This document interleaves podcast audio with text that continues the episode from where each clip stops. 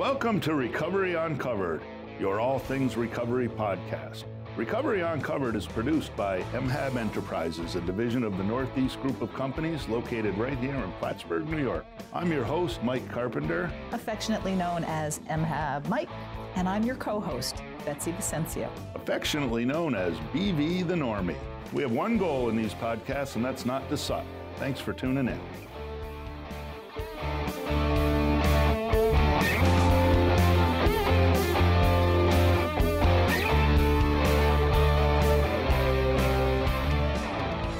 Welcome to our podcast. This is episode 11,198. And let me preface this by saying it doesn't mean it's our 11,000th episode. It's just a fun name that we used, and maybe you'll be able to figure out why we used that. Part of your super secret I- message. My name is Mike Carpenter, also known as MHAB Mike. This is my sidekick, Betsy Vicencio, also known as BV, and for podcast purposes, also known as the Normie, although we use that term loosely. Wow. Betsy, yeah? do you have anything you'd like to add in the introduction? No? Okay, good. good. Thought so. Thank you so much for joining us today. I'm so glad you've come back for our second episode. We're really glad to have you. So I don't know if I'm today, to have you, so but- today we're going to be talking about what recovery is, forms of recovery, all kinds of different criteria around recovery. And you know, we did some research, and as I said in our initial podcast, and I'll, I'll say it again, I'm a member of the long-term recovery community with over 30 years of continuous sobriety, and and there are a variety of ways for people to find their way into recovery. And, and we wanted to highlight some of those and talk about some of the nuanced differences, uh, some of the things that go on in certain types of recovery. I, I want to preface this by saying I'm not an expert on recovery. I'm guess I'm an expert on my own recovery, but I'm not a spokesperson for any of the groups we're going to talk about. I don't necessarily speak on behalf of them other than what my own experience or the experience of uh, people like your daughter or other people have had in trying out these different forms of recovery. And I, I think the goal for us today is to make sure that everybody understands that there are a variety of ways that people use to actually get and find recovery. Um, you know, I, I looked and, and it's it's funny in the Spark Coalition a couple of years ago, we tried to come up with what the term recovery meant. And we struggled with doing that. And I, I believe that SAMHSA, and I think you have that listed something that they list as their criteria for what being in recovery is. Right. SAMHSA's, Can you read my writing? I am going to try. SAMHSA's most recent definition of being in recovery is a process of change through which individuals improve their health and wellness, live a self directed life, and strive to reach their full potential. So, That's interesting. It's it's fluffy, but it's I mean I think after all the reading that we've done about the different recovery programs that are out there because I don't think there is a one size fits everybody recovery. Everybody has to find their own way. Um, so I, I guess that, that that definition kind of I, I guess speaks to it from a, a, a high level, which is probably SAMHSA's yeah, I think, right? you know, I think that it, it's interesting. I've read that a couple of times. And, you know, recovery can mean many people think being in recovery just means I stopped using drugs. And, and effectively, yes, when I stopped using drugs, when I stopped drinking, I probably stopped doing the outward stuff that was mm-hmm. destroying me. And I think that what SAMHSA is trying to do there, and, and what people who are actively engaged in a recovery program will tell you, is that there's more things that I need to correct in my life, the, the kind of behavioral pieces, other than just the not drinking or not getting high or you know not doing the destructive behavior.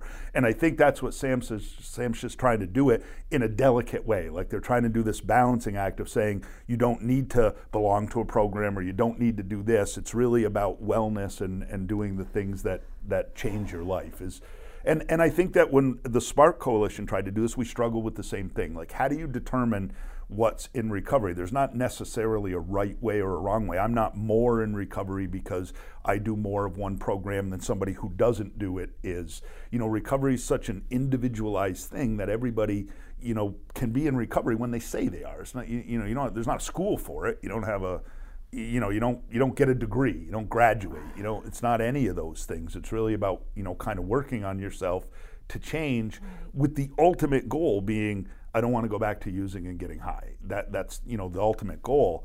Um, but there seem to be a lot of other things that go on with regards to that.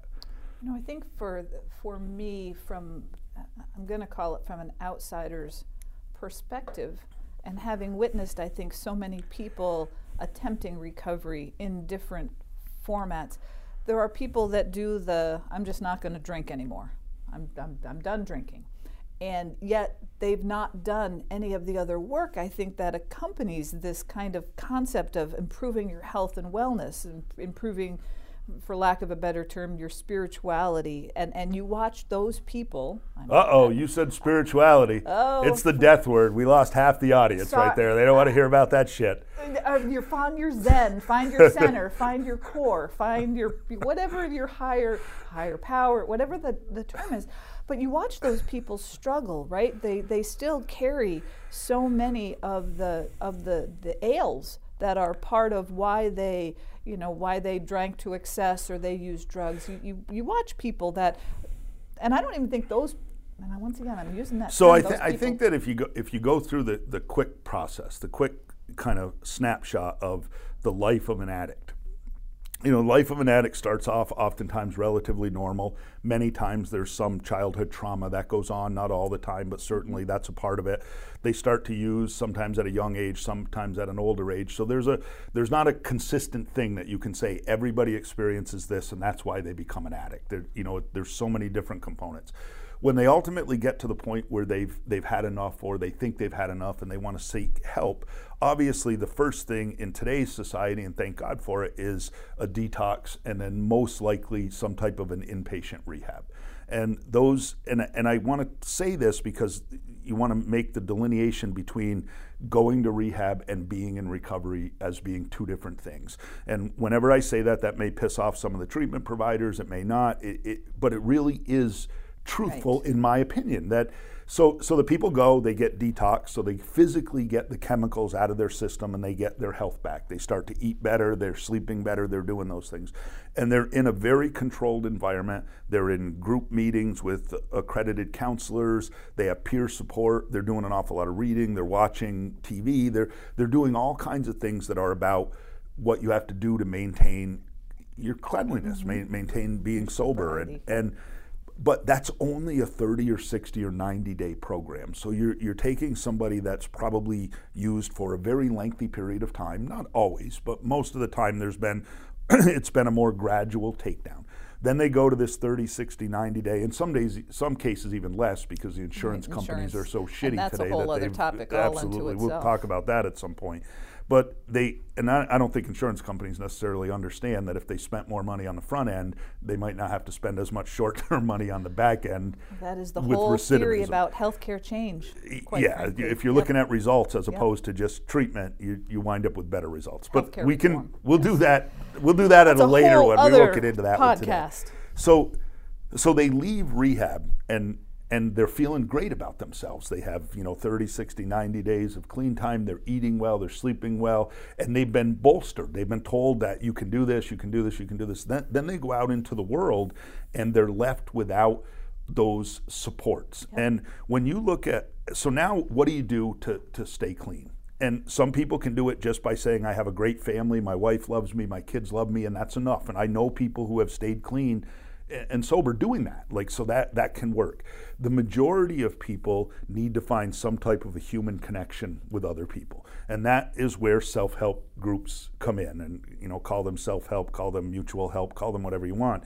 And obviously the big one on the block is alcoholics anonymous. They were the effectively the, the, first, first. one that came around and and from alcoholics anonymous came all other types of 12 step programs, for which, at the last count that I could find, there are 40 different offshoots of 12 step programs that are using the 12 steps with some nuanced difference. They change some of the wording around for whatever their effective ill is. And, you know, 15 of those deal directly with substances, like every specific substance, not everyone, but many of the, the kind of designer uh, substances, marijuana, heroin, cocaine, they have their own 12 step program just for them, you know, on top of Narcotics Anonymous being one.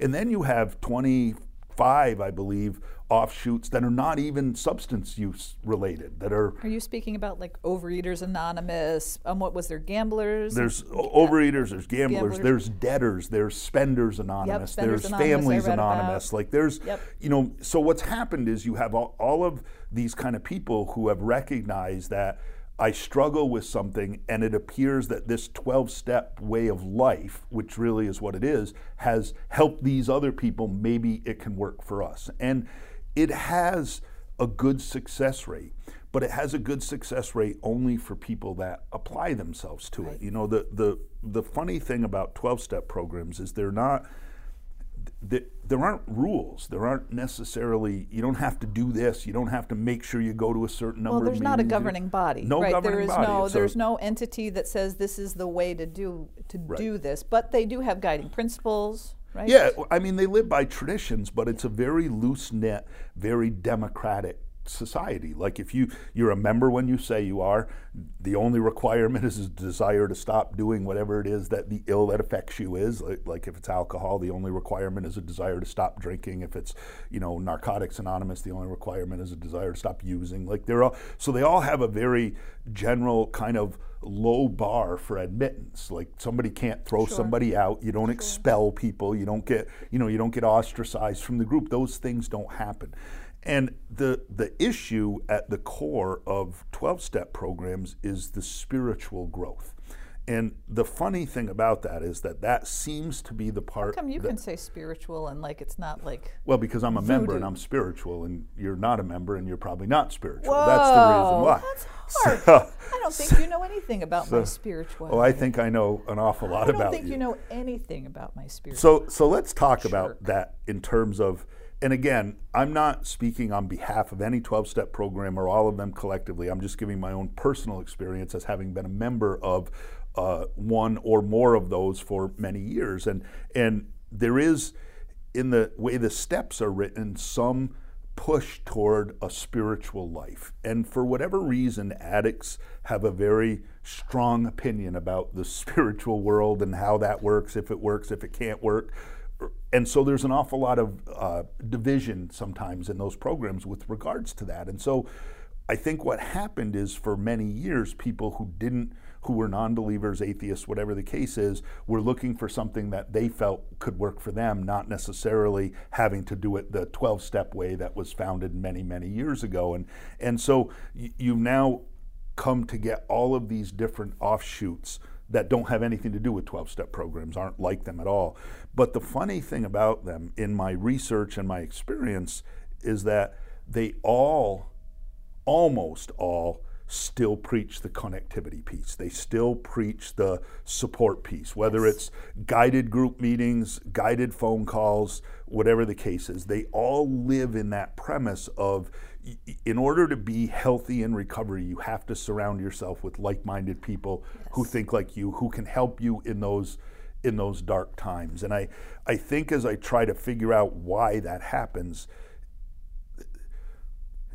you using drugs is is such a hard thing for anybody to be able to figure out. They they call it a brain disease. There are a lot of things, and why people go back to it after many years of continuous sobriety and having a great life is still the great, you know, conundrum. And w- why is it that people return to this? And oftentimes in twelve step worlds, they say, well, the person stopped attending meetings which are you know probably the preeminent thing that everybody does in, in the 12 step world. But there's usually a lot of other things that go on. And, and in the world of relapse the, the the feeling of people like me or me in general is that when somebody ultimately uses again they probably have if they've been clean for a long for a period of time not somebody that was you know sober for a week but if you strung together a few months a few years and then you go back to using typically when you come back into recovery you can look back and see where that started like it didn't just happen one day you didn't just wake up one day and go oh Decide never I'm mind gonna i'm going to get high.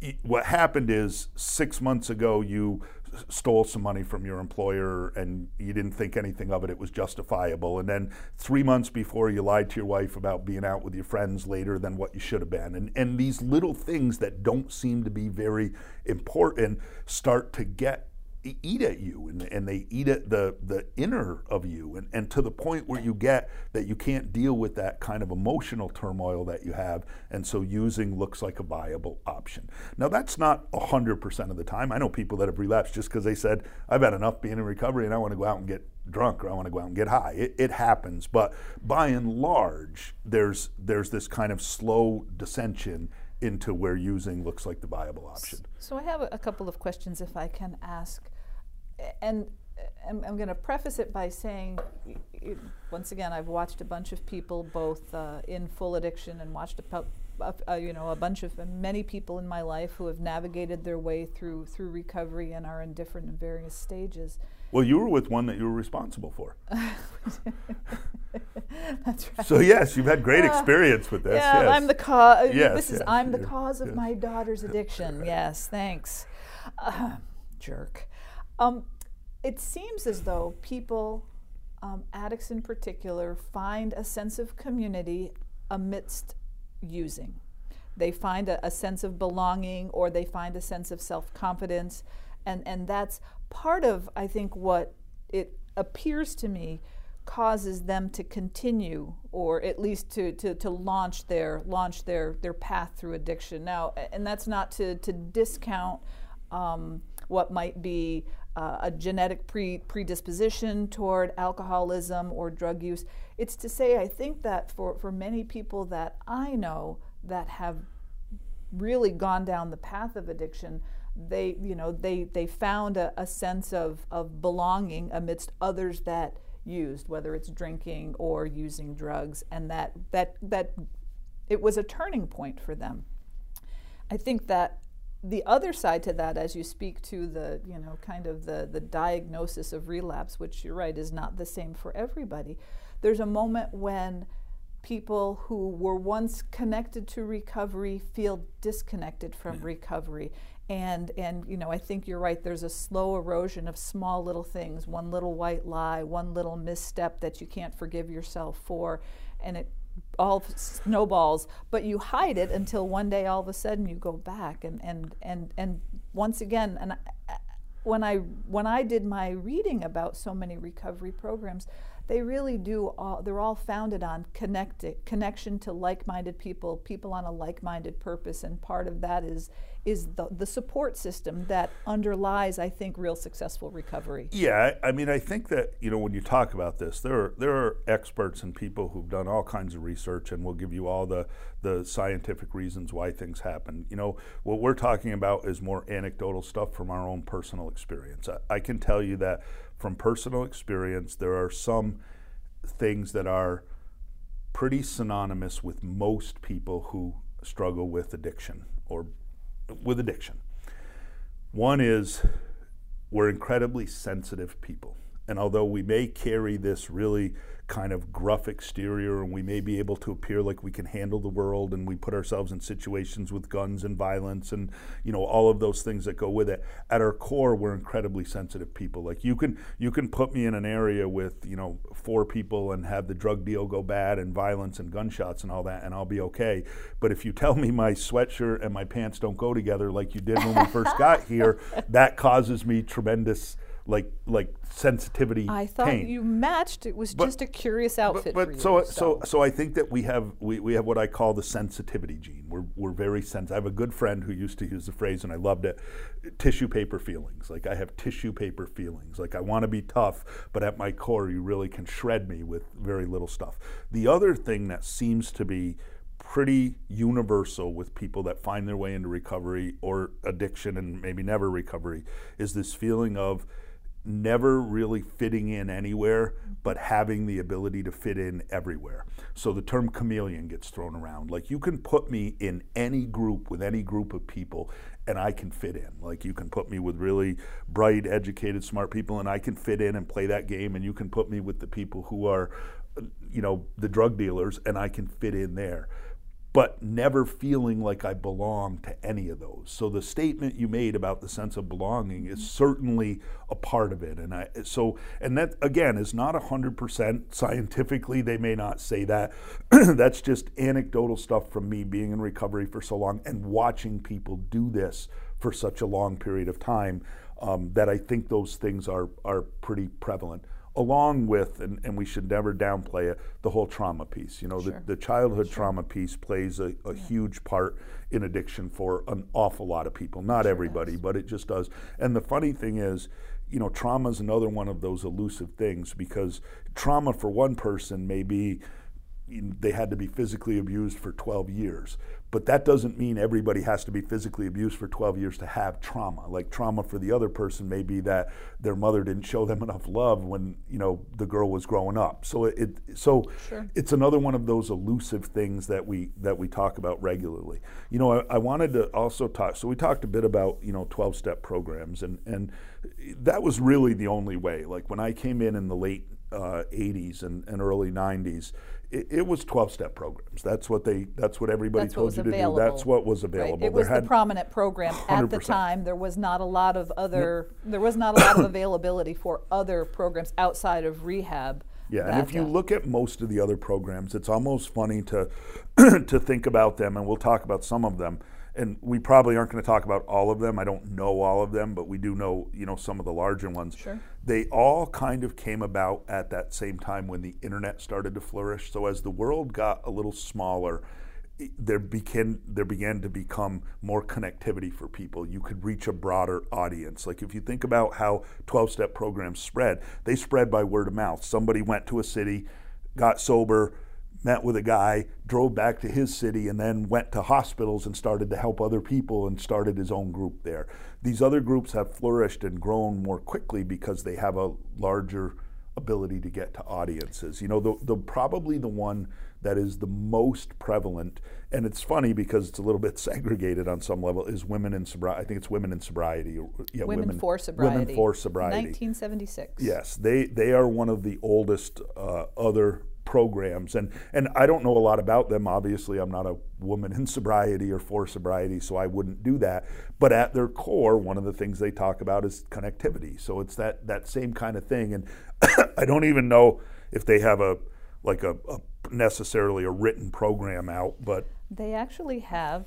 Um, they're they're guided by 13. well, don't they have the acceptance, the 13 acceptance 13 principles? Yes. Women for Sobriety New Life Program Acceptance Statements. They're you know they're guided by these 13. I'm going to call them core principles. They're they're called acceptance statements, and I, I they're really quite interesting. What's So this will piss off the women for sobriety, but do you think they had to be better than 12-step programs, so they added one more so that they could be better than the 12-step competition? programs? Does it, can it just be that there were 13 key thoughts that that, they came to up with an extra? That members? they came up with an extra one. But, but maybe you're right. Maybe it's all about competition. then why didn't they just have 11? I'm just, you know, I'm just saying that they could have. you know, women are a little bit wordy. Maybe they had to do 13 because they just needed they needed are. one. Wow, did you just say more needy, jerk? It's I, I read I read the 13 um, acceptance statements, and in the same fashion that I as as a non-addict read the, the, the 12 steps of AA and I read these 13 um, acceptance statements, it's just great. It's just it's a great way to look at yourself. It's a great way to look at your life. It's great guiding principles to, to, to the way you think about uh, to think about things in general. You know, if you're going, and I'm going back to SAMHSA, you know, Yeah. to improve health and wellness, whether it's mental we- mental health or or or, or you know general health. These are all just what the- great principles. What all of that. these organizations, Women for Recovery, and the other ones we're going to talk about, have in common is we, we are finally recognizing that recovery is an inside job, it's not an outside job. For a long time, we used to talk about, you know, you have to avoid these places, you have to avoid people and all that stuff. And there's validity to that. Like, I don't go hang out in bar rooms anymore, in large part because I wouldn't like it anymore. I mean, I did for years, I, I wouldn't anymore. But today we're looking at it going, this is about changing the inside stuff that I think. It's not about necessarily changing my job or changing my wife. I have a, a good friend who's been in recovery for many years, almost as long as me, and he says that, you know, I was ready when I came into recovery to quit my job, leave my wife, get rid of my children, and move away. And he said, Now I'm 30 years sober and I'm with the same wife in the same house at the same job with the same kids, and I'm incredibly happy. And so, what that tells you is that it's not it really is an inside job. It's not the outside stuff that we think is what's causing us all this turmoil. It's the inner stuff. Is there not, though, a point in time in the process of recovery where you do need some space from from those triggers? I guess is some, is the word that gets used. You need to. F- I hate that word. All right, I don't. I really- I apologize, but is there not a moment in time when you need just some separation from the things that cause you the most amount of of um, what's the word I I'm so, looking for? so I like to call that. I like to call it, and this will probably offend some people, but I like to call it gimmick sobriety. Like in my early days, I I did. I got to avoid people, places, and things. I can't drive down the road where the liquor store I used to go to is because somehow magically I'm going to pull in there and go in and buy a bottle or whatever the case is. And I I think that living like that with that kind of fear is. I, for me personally, I might as well just continue getting high then. If I have to live in that kind of fear. Now that doesn't mean early on that we shouldn't do the sure the seems things. like common sense. hun- You wanna hun- find- you gotta 100%. reset but your I think, habits, I think you? that if that's you go back to what I'm trying to explain that if that's the stuff that you change and you don't focus on the inside Right. stuff, you ultimately don't feel good enough to continue that change. So yes, there's a there's some common sense and common logic. Like I didn't go to bars in my early days because I bought into the idea that if I go to bars I'm probably going to drink. I don't go to bars today because I don't enjoy being there. But it doesn't mean I don't go. You and I have been to, uh, Sure. you know, We've we'll go if there's a reason to go. together, And I don't get Yep, people yep. drink around me. It doesn't offend me. I- I'm just not. That's not my fun anymore. It's not what I do to enjoy it. So, so there is that kind of. It's it's just a delicate balancing act. Like when do you tell somebody that they're going to have to do more than just not going around the people they used to know if you really want to change. So AA has been around since 1939. Was there a time when AA was exclusively like a men's only? At, at what point did they? I mean, I guess my question is, do you know when AA invited women into the? So as much history as you get, it's actually 1935, and as much history as you can find um, for AA, it was never an exclusive organization. Although back in those days, it was. I don't think that alcoholism was more prevalent in men than it was women necessarily. I don't think that's fair to say. It's just that the family structure was different. The women were typically more stay at home, men were out. So th- it was just more men that were in search of this. I forget. It's an interesting question. I used to know. I'll- have to go back and find out who the first woman in recovery was. I, I believe it. I believe it was the early 40s, but I don't, I don't know that. But I, we'll go back and find that out because I've read the history. And you know, you have to remember that AA was a very loose knit organization for a long time. So finding history on them is is you know the first 15 years it was just a few guys you know kind of oh here's what we're Yep, doing. like they did you know so together our so the history the is word. kind of written from you know what we kind of remember from back then. Um, but that is an interesting question. It was my, however in the early days of AA at least my history says that the men would meet in somebody's house and the women the wives would typically come with them and meet in the other room. So whether that was the beginning of Al-Anon or not it kind of was probably unceremoniously the beginning of Al-Anon um, you know, that was starting to happen. So the men would go meet over here, and then the women would stay, you know, go in the kitchen and meet, or go in the other room and meet. So, So from a point in time, so you know, AA, the AA programs, twelve-step programs, kind of foundationally the start of, of of recovery programming. Do you think then, secondarily, this Women for Sobriety, kind of in history, becomes kind of the next uh, the next defining program that's really gotten some legs and and you know and and evolved and and stayed true for the past, what's this, forty-five years? yeah, I, I mean, I. I don't. It, it would be hard for me to envision in my and your lifetime because we're old that that somebody's going to knock you know twelve step programs off the perch of being kind of the preeminent you know mode of recovery. But certainly these other organizations, you know, if you've been around since 1976 and you have women that have been sober for you know that period of time, that that's terrific. That that that means that what they're doing is working. And and I think you know for people like me, I look at it and go whatever's working for you to have a better life is is what should work. You know, I have ways that work for me, but I don't promote that to people. I, I just say, here's what I did. If if you like my life and think you want to try it, I'll help you figure out how to do it. But if something else works for you, I, I think that's great. And you know, Women for Recovery is probably the oldest one or the oldest one I could find. I think the one that's probably most uh, out there as a as another one is Smart Recovery. You know, S- Smart has been.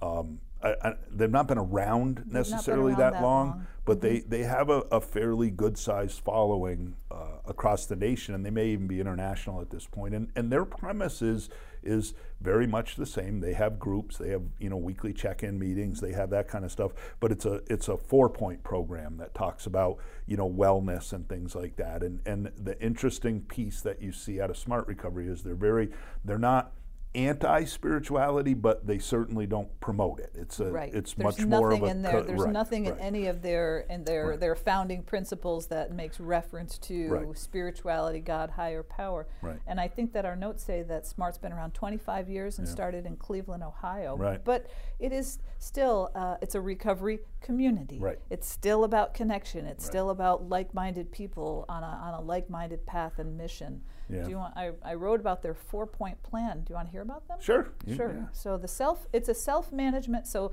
smart self-management and recovery mm-hmm. training. Did you know that? I did know that. I didn't. I, I was happy to learn that. Of so course I knew that. Of course you did, because you know, smart like aardvark. The four-point plan: one, obtaining and maintaining motivation. Number two, learning to manage urges. Three, handling emotions, thoughts, and behavior. And four, finding and striking balance in life. Those are their four Yep. points. And if you It's think curious. about it, you know, they you, you can lump all of these together, and if you threw them all into a bowl and kind of came up with what they all are, at their core, they continue to talk about connectivity and making internal changes to become a better human being. Like they they all talk about that. You know, some like smart spend a little more time talking about. Uh, you know, urges and things like that than what my, a 12 step program does. A 12 step program will talk much more about doing the work, and that will take care of the urges. And there's probably not a right or wrong way, it's different for everybody. Um, so, yes, SMART seems to have a pretty good success rate and a, and a pretty good size following. I think, what else do we have on there for other recovery so programs? let's go to let's talk about. Um, we have LifeRing still to talk about, and Life um, Ring is the secular program, I believe, right? Isn't it called Life Ring Secular Recovery? I, I think So, is the phrase they use. LifeRing is it's a secular recovery, abstinent-based, anonymous organization dedicated to providing a safe meeting space where you can experience a non-judgmental recovery conversation with your peers. Yeah. We do this through the lens of LifeRing's three S's: philosophy of sobriety, secularity, and self-help. Right. Um, that and the other one was another secular organization was SOS. Did you uh, did you I did. read yes, a little I, bit yeah, about yeah. SOS? Yep. Um, so also that in 1985, a nonprofit network of autonomous, non-professional local groups dedicated solely to helping individuals achieve and maintain sobriety, abstinence from alcohol and drug addiction, food addiction, and more. It's- it's so so many of Yeah. Other programs have that that you know that secular foundation. I think what we're determining is we're deter- determining that we want people to find recovery. And, you know, I'm convinced that 12 step programs can work for everybody, but they don't work for everybody. The- it- it- and so if people need to find other ways, you know, one of the other things that seems to work, and I, and I don't think we listed it on our thing, is this whole fitness and recovery. There's a gentleman in Colorado, I think his name is Strode, who started a whole gym just around recovery, and that's kind of Oh, really? expanded Oh. uh, around the country in some different avenues. So it's like, you know, come and do physical fitness and join. But again, it's that same thing. It's a community. It's so you're going to, you're working out at a gym and then you're hanging out with the people that work out at the gym and you have in common stuff. So they may not be as adamant about doing necessarily a lot of inside work, but they are doing the, the connectivity piece, the, you know, something that we have to live for, something that's fun. So all of those things are happening. And it, it is funny. One of the ones that I, that I want to talk about all, all of these, for the most part, are abstinence based. Mm-hmm. And abstinence doesn't mean no medically assisted treatment or any of those things. Like, that's not what abstinence means. You know, even in the, the rooms of 12 step programs, I have my own, you know, feelings about what, you know, relapse is and, and what it isn't. But in the end, if you're prescribed a drug, you know, to get off heroin or whatever the case is by an accredited doctor who's working with you, you can still consider yourself a member of the recovery community. Like that's not, you know, there there as as that kind of treatment has begun to happen, there becomes this rift between well, if you put anything in your body, you know that you're not supposed to, then you're oh. not sober, and and I don't I so I, you're I can't make about medically assisted treatment. hundred percent is is you're so.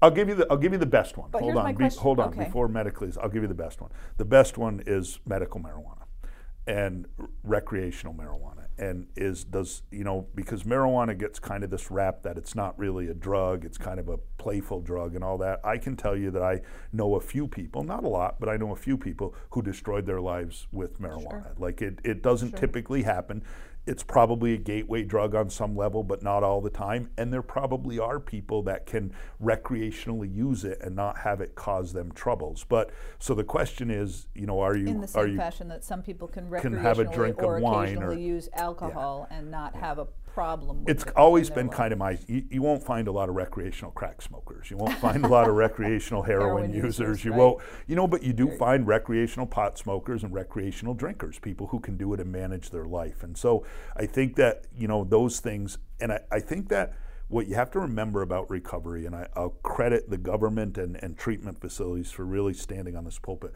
You are in recovery when you say you are. No, nobody can tell you that you're not. Like recovery really is about the way that I feel. It, it's not you know there's not and and that's that whole idea of there aren't rules for it it's not you know I know people who have considered themselves sober for many years who still use recreational marijuana. I can't be one of those people. If I start smoking pot, I will go back to what my drugs of choice are. That that's what will happen to me. But I can't be the arbiter of whether their life is in recovery or not. They have to be the arbiter of that.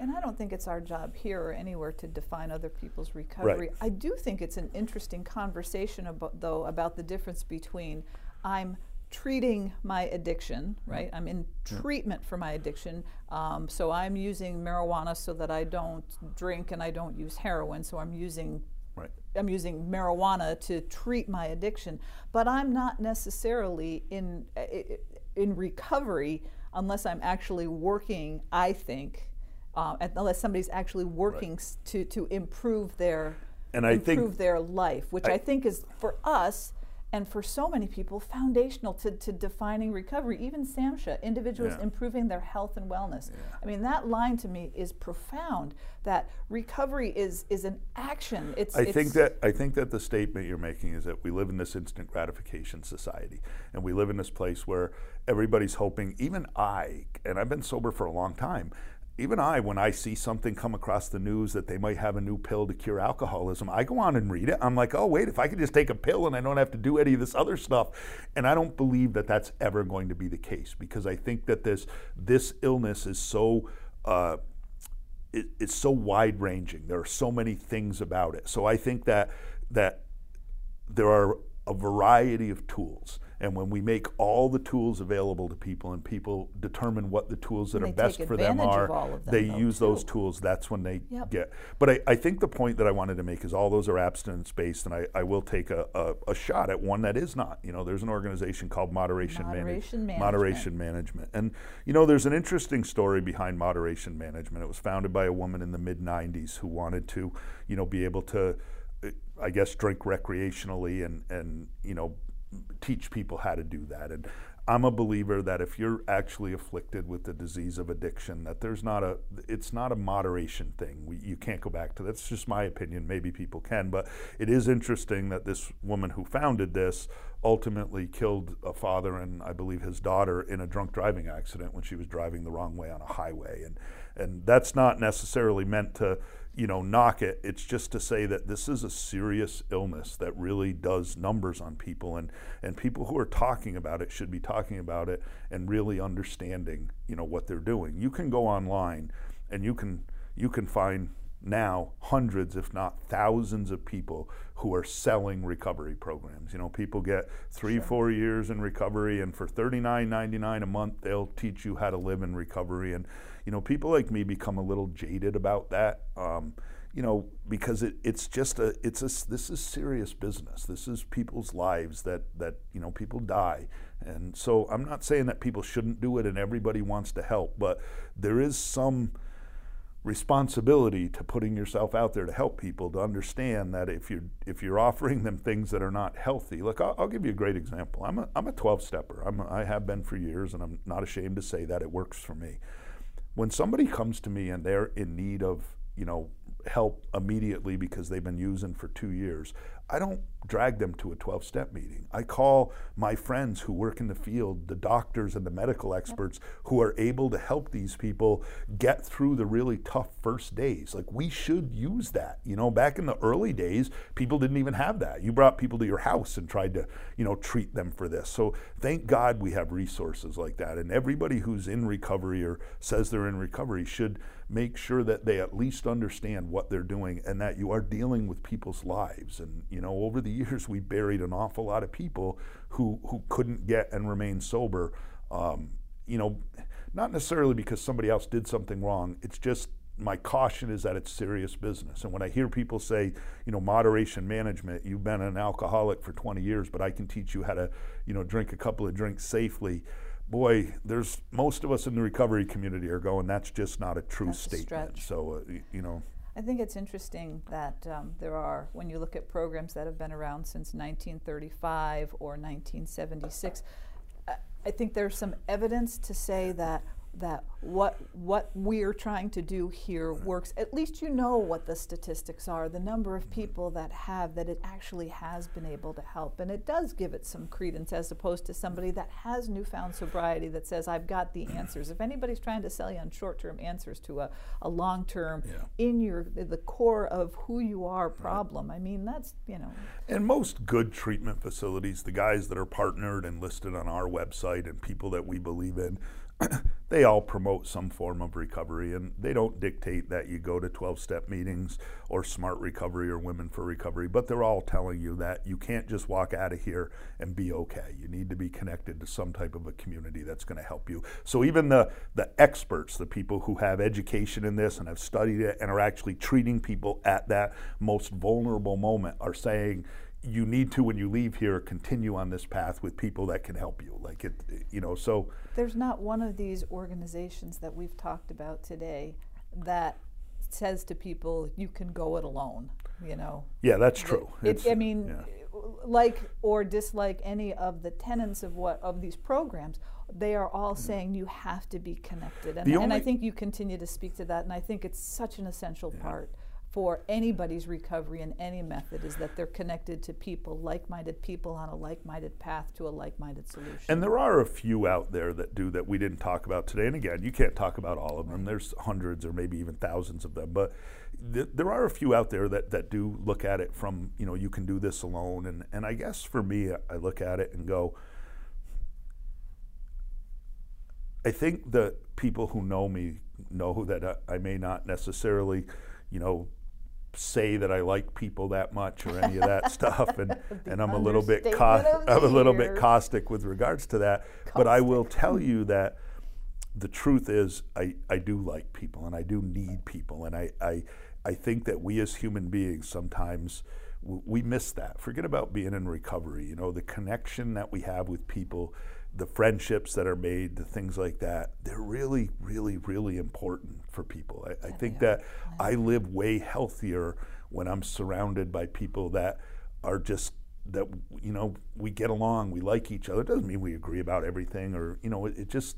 Sure. And I think that that's an important. It's it's really important for people in recovery because the end result is we go back to using. It's important for all of us, you know, as you, as you, you look at the you know the world we live in and all the stuff that's going on, you know, the world would be a little better if everybody kind of exercised some of the recovery principles that we have. You know, love and tolerance is our code. Like, what can we? How can I be helpful to somebody as opposed right. to getting what I want? How can I be less selfish and you know more helpful and you know, so yes, I mean, I think that we all can learn a great deal from, you know, the recovery movement with the understanding that for people in recovery, it's not like, oh, I get to learn to be better. It's that if I don't do this, I probably am going to return to my lifestyle and ultimately may die of this. So I, I think that that's an important component to remember. You know, I love it that you uh, that you said that the whole world would do better to just adopt some of the principles. And, and I'm, I'm taken by um, of the 12 traditions, not the 12 yeah. principles, but the 12 traditions of Alcoholics Anonymous. The first one says,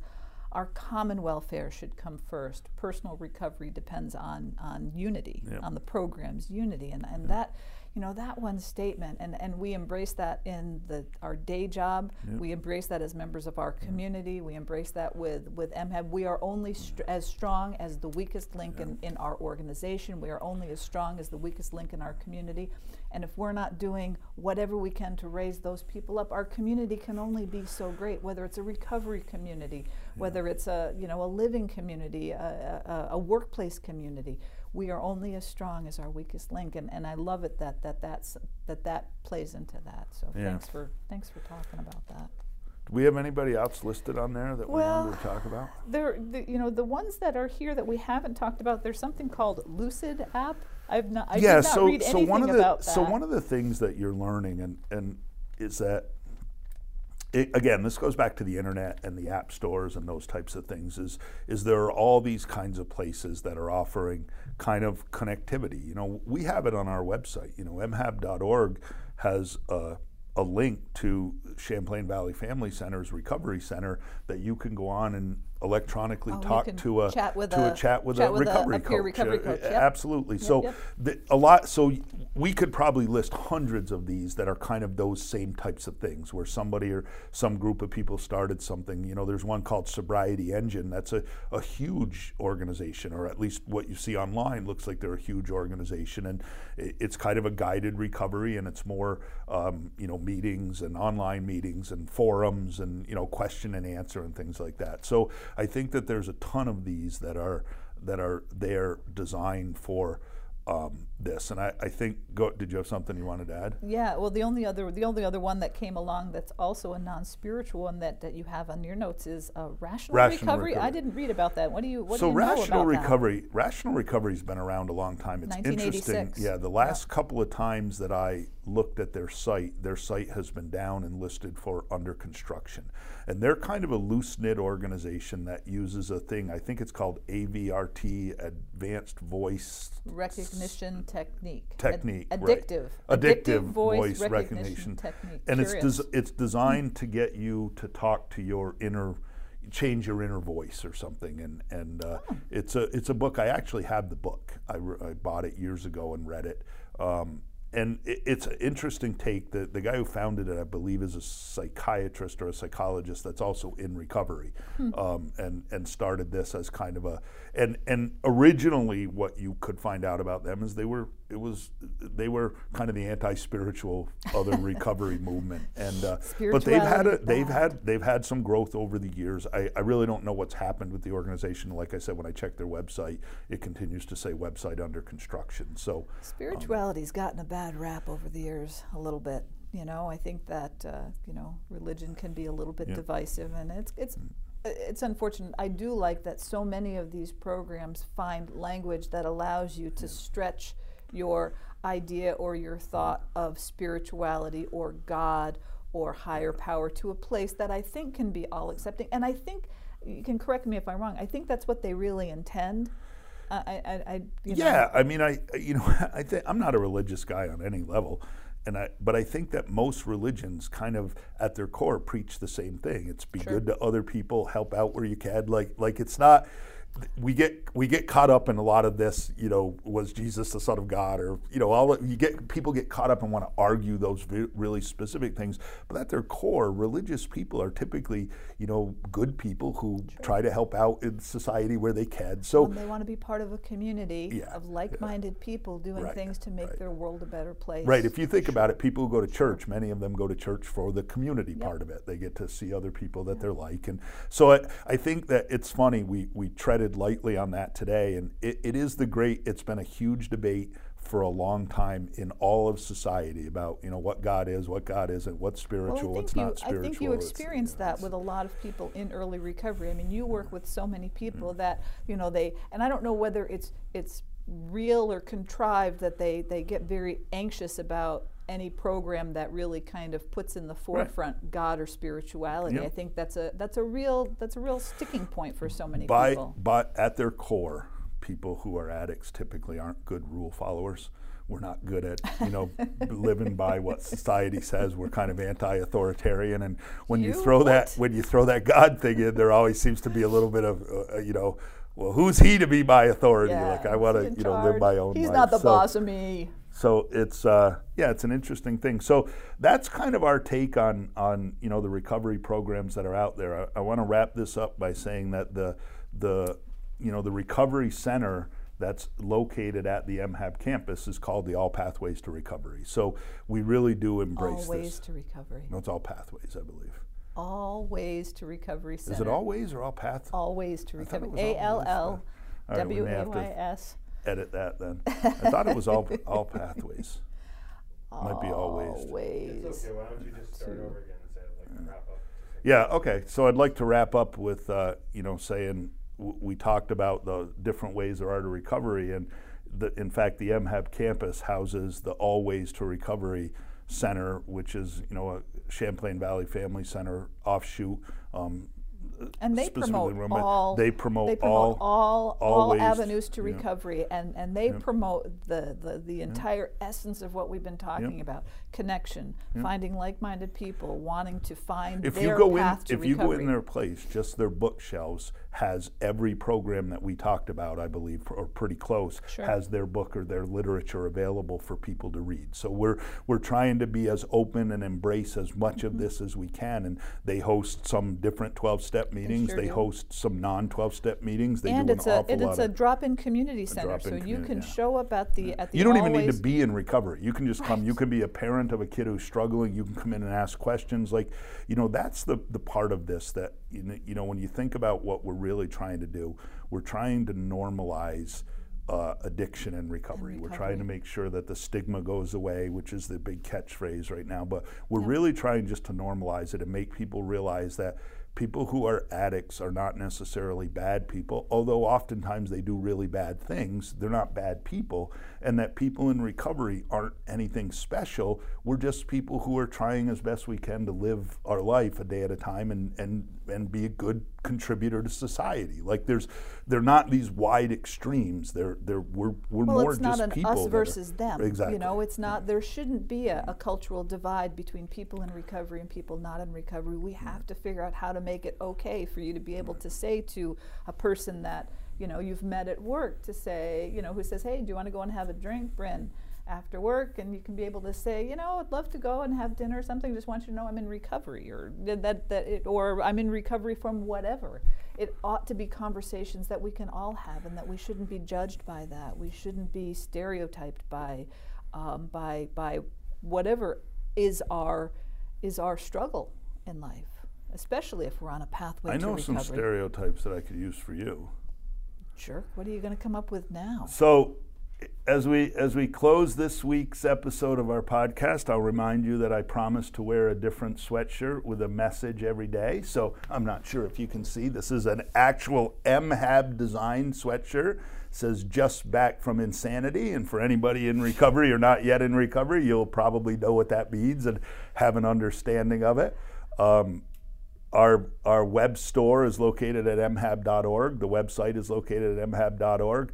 There's a whole bunch of free stuff on there. Please go read some of the blogs. Check out you know podcasts from the past. blogs. There's uh, there's some good stuff on there. So we'd, we'd ask you to go on and and uh, just support us by visiting. If you happen to want to buy something, that's great. But if you don't, you know that's okay too. Our next podcast will be, and I'm very excited about it, featuring the one and only. Assemblyman, New York State D. Assemblyman. D. Billy Dot. Jones. Billy Jones. will be here, and He'll we here, we will be talking about the the governor's bill that Billy was hugely responsible for.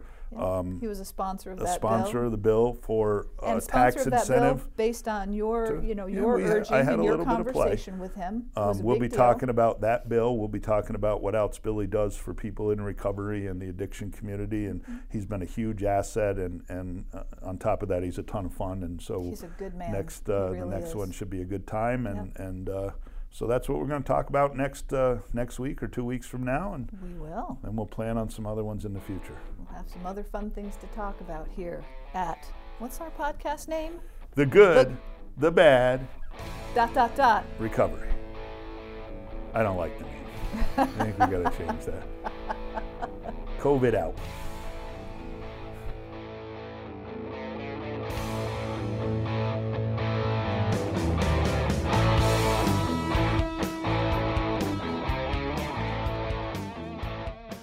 Thanks for joining us today at Recovery Uncovered.